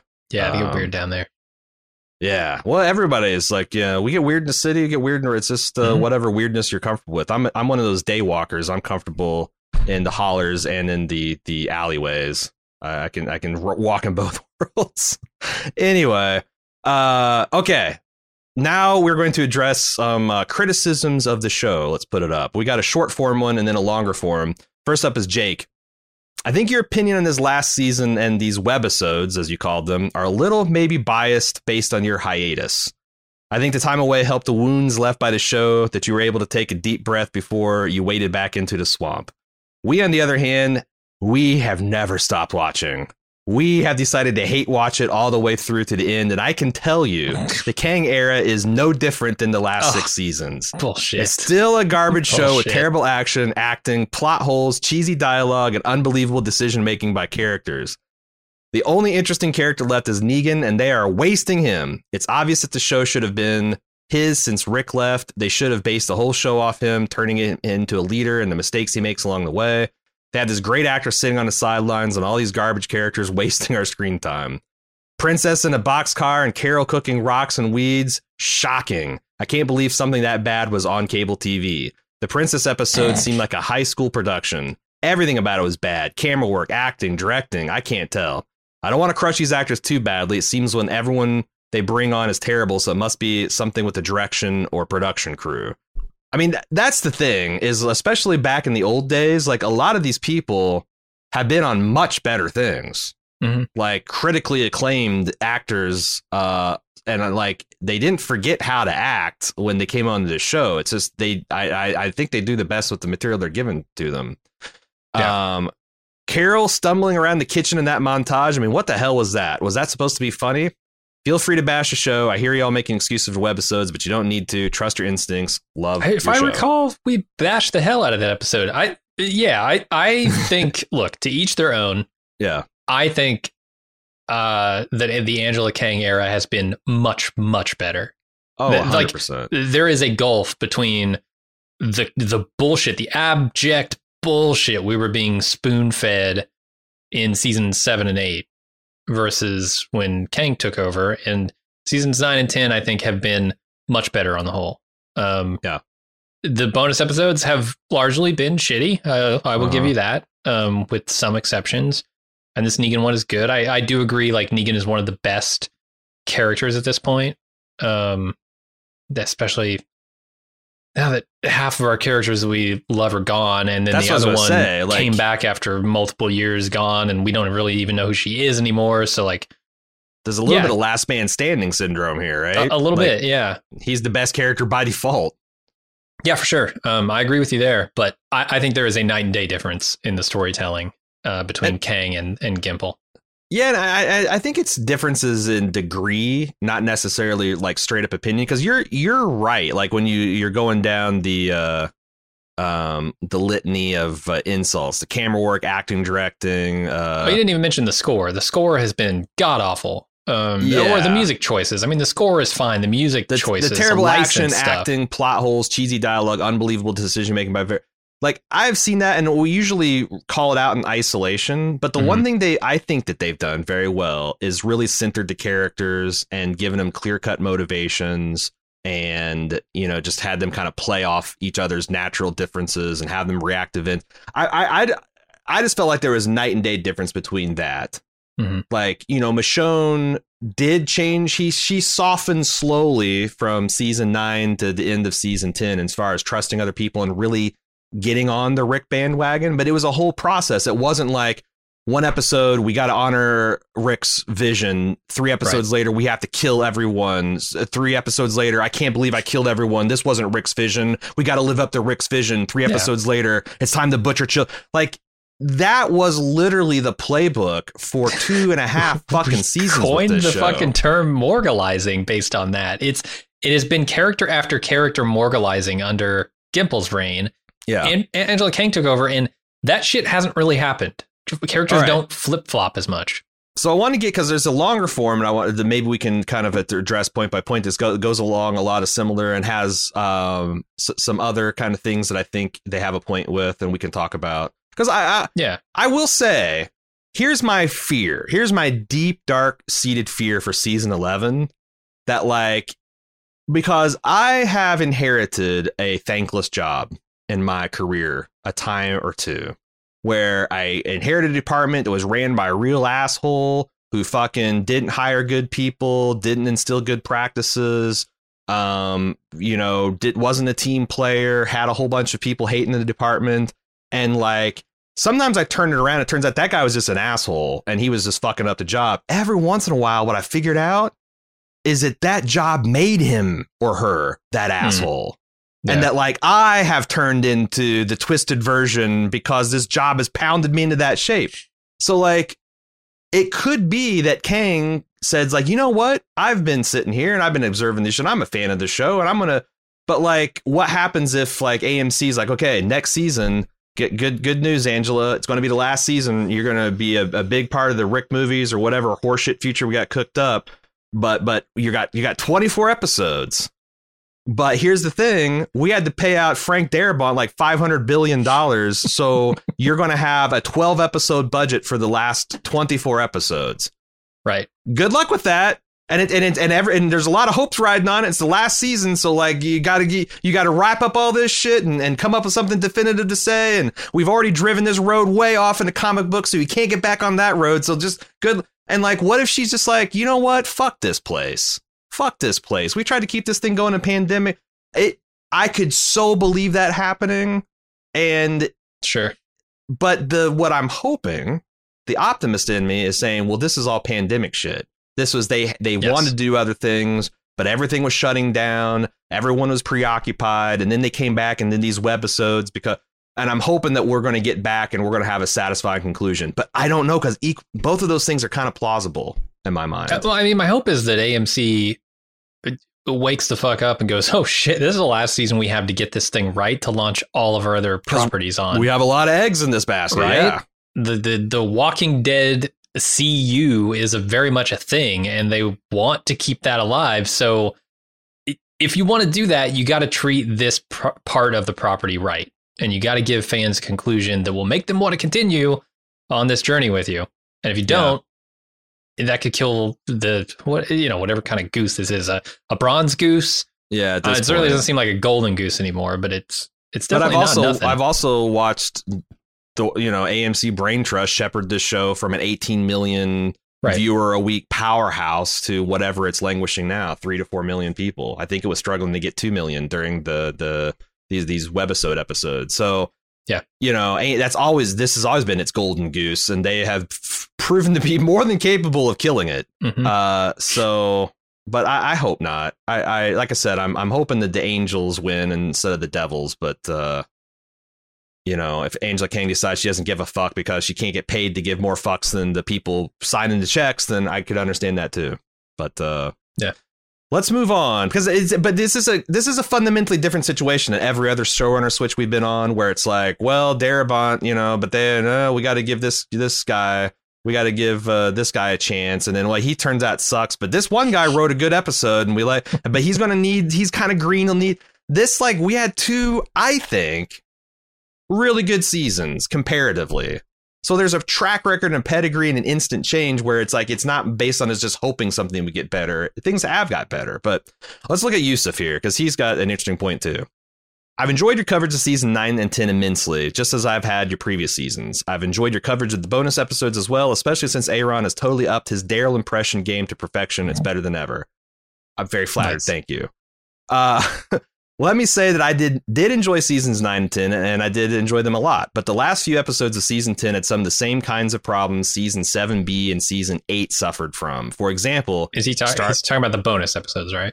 He's talking about the last few episodes of season 10, which include the like lead up to the finale, which we had problems with too, if you'll recall. Like we're on like a nine or 10 Okay. episode run of mediocrity for this show. Mhm. Um, so starting with the like, let's say three episodes, like the three episodes of the the last of season 10 and then the bonus The, episodes. the Whisperer, Connie getting stuck uh, in the mine, Carol Yeah. doing her thing, arc. everything Okay. from like probably alpha dying on, on forward um everything uh, has suffered. For example starting an episode with, with a plan in motion without telling the viewer what the fuck the plan is then doing a shitty job explaining and or the plan turning out to be so simplistic that didn't warrant the postponing of the reveal such as the music wagon pulling the horde away from the hospital.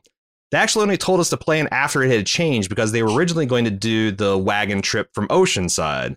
Then you get to the nature of the plan itself. Are they trying to tell me that the entire population of Alexander Hilltop, Kingdom, and Oceanside hid out on the upper floors of that hospital? And how the hell did they move all these people without a whisper or lookout noticing? I know there's been talk about the pandemic affected shooting schedules, and there might have been some changes to accommodate that, but I don't really see how that was anything to do with the silly writing and it uh, not being a COVID symptom. Then came the last hopper when Carol and Lydia somehow led a horde of hundreds of walkers to the fall off of a cliff without the loud music attracting them. If it's that, if that's possible, then why do we need the music wagon plan in the first place? All right. I have an in-universe answer for this, and that is that Lydia was trained to be a walker Mm, herder. she's a, a guardian whisperer, herder. Yeah, literally. they they have, and it wasn't every whisperer, but they had their elite cadre that were like the shepherds of the guardians, and they knew how to influence their movement by the way they walked and all that kind of stuff. So, like, Gotcha. I guess it begs the question: why not that plan in the beginning? Or instead of all the ridiculous uh fucking medieval drilling with s- swords and shields and shit they did in the beach, why Lydia didn't have like walker herding? Like imagine Mhm. if Alexander just went all in on the secrets of walking herding. That would have really been a fr- that would really been a dick bender for Alpha, wouldn't it? right. Alpha sends the horde and they just redirect him. Back. Yeah, this constantly just like it's fucking yin yang shit. Um, but but I think that's what you're supposed to understand is she just had the secrets of of Walker navigation, Okay. I mean, Um, we ripped we ripped that, and we did rip it one. pretty hard. Yeah, Uh, Yeah. I mean, that whole episode was just befuddling, uh, and we called it as such. So I'm, I'm with you, Yusuf. Um, on the other hand, I did love how they handled the cult aspect of the Whisperers, and I enjoyed Aaron's comments on the topic. I specifically enjoyed how they showed how damaging and lasting a cult leader's legacy can be. I mean, Angela Kang is no Lindelof, but she certainly hit the mark on how to handle such a dodgy subject matter. It's a gutsy killing off the season's main villain in only the 12th episode of the season. There is already a huge benefit over previous seasons. They stretched Negan out so fucking long. They stretched everything out so fucking Yeah. long. And uh, maybe you could argue that this was maybe because I think we did that there was a couple episodes of Flab, but Yeah. for for most part they they got to the fucking point with that. Mhm. Um, uh, Beta still felt or felt Alpha all around him after her death, and in his mind, he was still receiving orders from her. His her poisonous ideology was her only driving force, even more so in her death than her life. I thought it was pretty clever and very true to the nature of cults. Um, however, unlike you, and that I guess that's the thing. It's like the fact that they were saying something about that is pretty different than like Morgan deciding whether he should stick sticks into people Mhm. or make goat cheese. You know, Yeah. like big heady stuff, forming new governments, opposition of cults, all that kind of stuff. It says, unlike you guys, I found Negan's transformation to be less than believable, not to be confused with his redemption arc, which I found is handling being handled pretty good. Uh, Okay. Negan was this brutal authoritarian leader. He led through a strong cult of personality presence, a regime of strict rules and gruesome punishments, a leader of like which we've seen numerous times in our real history. He held hundreds of strong and tough men and women under his command. He organized his army and outpost, had a work for food system in place for the weak ones who cannot be soldiers, and basically had quote unquote consenting sex slaves. And he subjugated entire communities to his will and forced them to uh, pay tribute or else. This is what I'm getting at. It's a huge swing to try to transform such a character to the good guy's side. This is not the kind of person who'd see the error of his ways after spending seven years in a prison cell. It's not even the kind of person who'd have some sort of moral awakening or self reflection. The very least, the show has not shown me enough of what motivated uh, him for his transformation. Uh, what do you think of that commentary? Because I guess I just really strongly disagree with it. Yeah, I want to say like a lot of it. I don't know. I mean, he, he had a lot of time. I think like the death of Carl was a big thing for him. Yep. Um, I mean, if you didn't buy it, you didn't buy it. Like, I guess I did. Yeah. I don't. I don't know what to tell you. Like, people are going to see things differently, right? Well, and it's tough, right? Because like I've seen like uh, you know, what are you supposed to make like Jaime Lannister? You know, uh, 1st time you see him, he's throwing a child that you like and you admire his family out the window to cover the fact that he's fucking his sister. It's so dastardly, right? Mhm. Yet somehow, five books and seven seasons, eight seasons later, he's among one of our more beloved characters. Well, why? Well, because you know, there's there's facets to people, right? And I feel like that, like again, like um. I don't know because like I, I, this email, maybe you're the one of those types of people that think that people like there's like there's people that are capable of things like Negan, and there's people that are never ever capable of things like Negan. Um, and I think there's that's true in the margins. Like there's a certain percentage of society that absolutely is just itching to beat the piss out, you know, to beat people's brains in. And there's a other another small percentage of society that wouldn't harm another person even to save their own life or their children's life. Um, but most of us are probably capable of being either depending on how we're molded. And I felt like, again, we're talking seven, eight years of things happening. The relationship he had with Carl, the relationship he has with Judith, the fact that he's seen Alexandria thrive, not from organized sex rationing and brutal punishments, but through mutual aid and support like at some point like you gotta like goddamn in the in the theory of life your te- your your theories have been tested and and found wanting i felt like they did a good job, and this episode was like the crowning achievement of that. But and that community kicked his ass too, right? I mean, that, that's the other thing. Like, if he respects violence and he respects uh, physical power over others, well, he got his ass handed to him. And the only reason he allowed was allowed to live is because the character, the the community's most beloved and reliable leader had had enough of killing at that point and the endless cycle of violence that it caused that he just unilaterally said enough. So, like, that's a lot of exceptional events that lined up that can really impact a person, especially long term, you know, like thinking about it and meditating on it and all that. So, like, I, I thought they did a good job, but people can disagree for sure. That's the thing. Yeah, I, am like pointing out all these reasons why I think he might have been able to change, uh, even yeah. given his character. But I'm not saying you're wrong about that. I'm just oh, saying not at all. These are the things that make me believe that he could have changed. Yeah, like I've been doing this a long time at this point. I've seen like you know, there's people at the end of uh, Game of Thrones like fuck Jaime Lannister. You got, and there's people that like at the end of Breaking Bad are like fucking Walter White did nothing wrong. Right. Like it's all subjective and it's all depends on you know how much we personally know a Walter White or a Negan and our preconceived notions of them and just how well they pulled it off. And I will say like none of this was flawless. I'm just surprised that mm-hmm. they they performed to this level given the you know season seven and eight start that they had on it. Yeah. Okay. Finally, the final point. Uh, we got some we got some uh, Walking Dead historian uh, uh business here uh, that uh, Yusuf is going to conclude with. He says, "Let me remind you of a couple of nicknames you've given and then forgotten. For example, Boston awesome. Rob used to be called the Kristen Walk Christopher Walken impersonator in season eight. nice. He now has the unique distinction of having been given two different nicknames on The Watching Dead." Oh, he's also, the only one we've done that I, with think so. Here's wow. because he his thesis is the savior you nicknamed Barcode in season seven and eight for her neck tattoo mm-hmm. was the one that ratted out Dwight Negan is now a member of the Alexandria Council, and you've been mistakenly calling her sh- prison tats during your season 10 coverage, but that was actually your nickname for Magna in season 9. No. I thought so. I thought so. and this guy started calling her prison tats. I'm like, is this right? Is this the way we've always done it? I don't know. Uh, well, fuck me, I guess. Like, come on, come on. That's an honest mistake. yeah, we got a lot of prison. We got apparently a lot of prison tat to go around. But uh, I thought she might have been shitty tat girl too. Yeah, because we had a lot of shitty ex girls. But that might be another one. That might be an Oceanside member. I, True. Yes, right. this is very fuzzy for me. Yeah, because especially with the two year break that we took, they haven't invested as much in learning these people's names. No. Um, I thought season 10, episode 11, the one that ends in the Battle of Hilltop, borrowed heavily from Game of Thrones season 8, episode 2, with Eugene singing over the radio for Stephanie as everyone prepares for battle.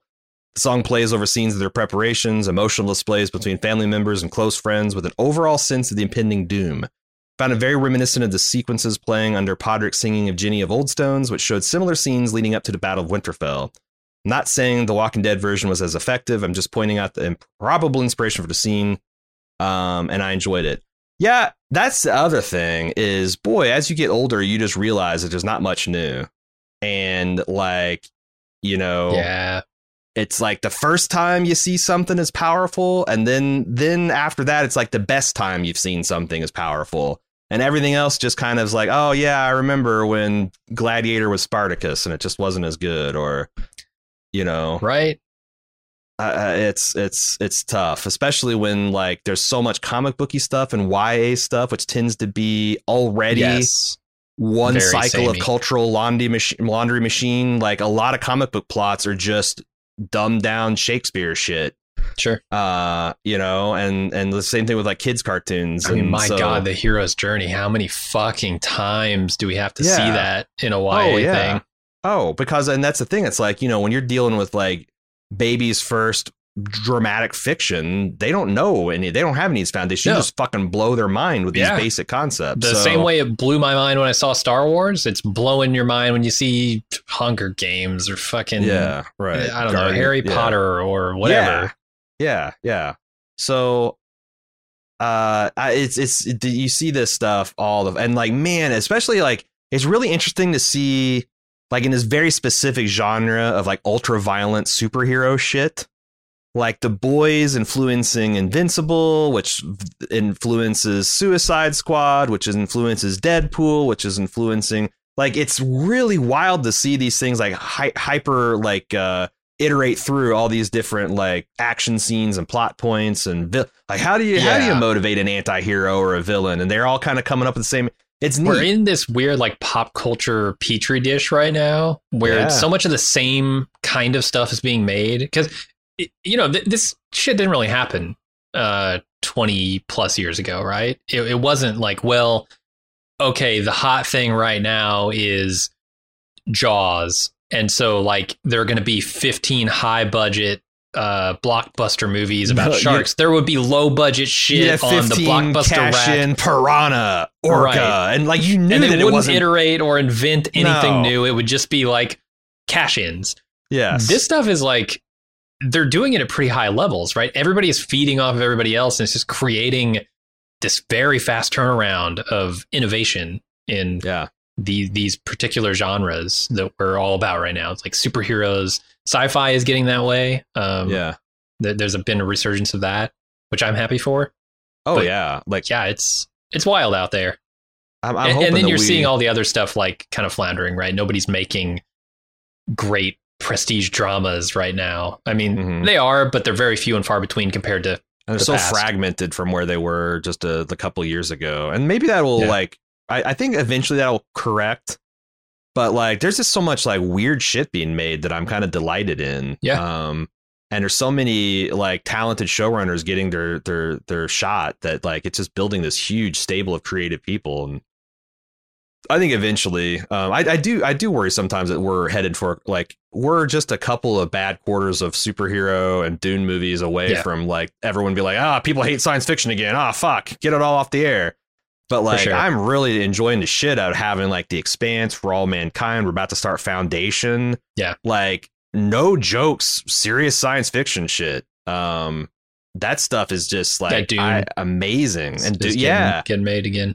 all this stuff is so cool. And then on the fantasy side, you got uh, Lord of the Rings coming. You've got uh, yeah, I mean, uh, what's the other? Um, you got Game of Thrones Mhm. coming back with House House of of, Blood. yeah. There's so much cool shit, billions of dollars being spent on it, and Yeah. um, I, I hope Hollywood never thinks that like people are tired of science fiction and fantasy. They were only ever tired of the lazy cash ins. Oh, So- fucking! Speaking of cash-ins, we got to talk about Amazon pulling out of New Zealand. I I want to find a place to talk about that because God, Yeah. those mother. Mm. Maybe OTC. We'll have to do it off the clock because you're right. I and I'm like my opening salvo in that argument is like so much of fandom is about goodwill and Uh-huh. respecting your ancestors, even if you're you know you gotta pay lip service to the greats. And like Yeah. this is heresy. This is heresy to the Lord of the Rings fandom. Middle Earth is New Zealand. New Zealand right. is Middle Earth. All right, shut it down. We'll talk Yeah, about yeah. it later. But yeah, I'm with Yeah. you. Yeah. Uh, if nothing else, a preview podcast for the Amazon Lord of the Rings because Right. good lord, what a what a fucking scandal. It sure is. Anyway, uh, watching Dead at baldmove.com. If you got some opinions on Negan, uh, the Kang era, your hopes and fears for season 11, how you hope things will, will what, whatever, whatever you want to talk about, we're here for you. Watching Dead at baldmove.com. We'll be back Sunday night, right around 9 p.m. Eastern, to drop the same time the on air premiere of the season 11 premiere drops. Jesus, Right. that was unnecessarily complicated way to describe that. This Sunday night at 9, we'll have full coverage of the new Walking Dead episode whenever you get around to watching it. We'll be back middle of the week, thereabouts, with a feedback episode, and we'll just repeat that throughout this season. I, ho- I I hope you, you know, it seems like you will join us into the new stuff. You've, you've, you got this point slogging through the old stuff, uh, but uh, we just got a couple days, just a couple days until we have new Walking Dead. Watching Dead, baldmove.com. Follow us on Twitter at baldmove. Uh, we'll see you next week or this weekend. Until then, I'm Aaron. And I'm Jim. See ya.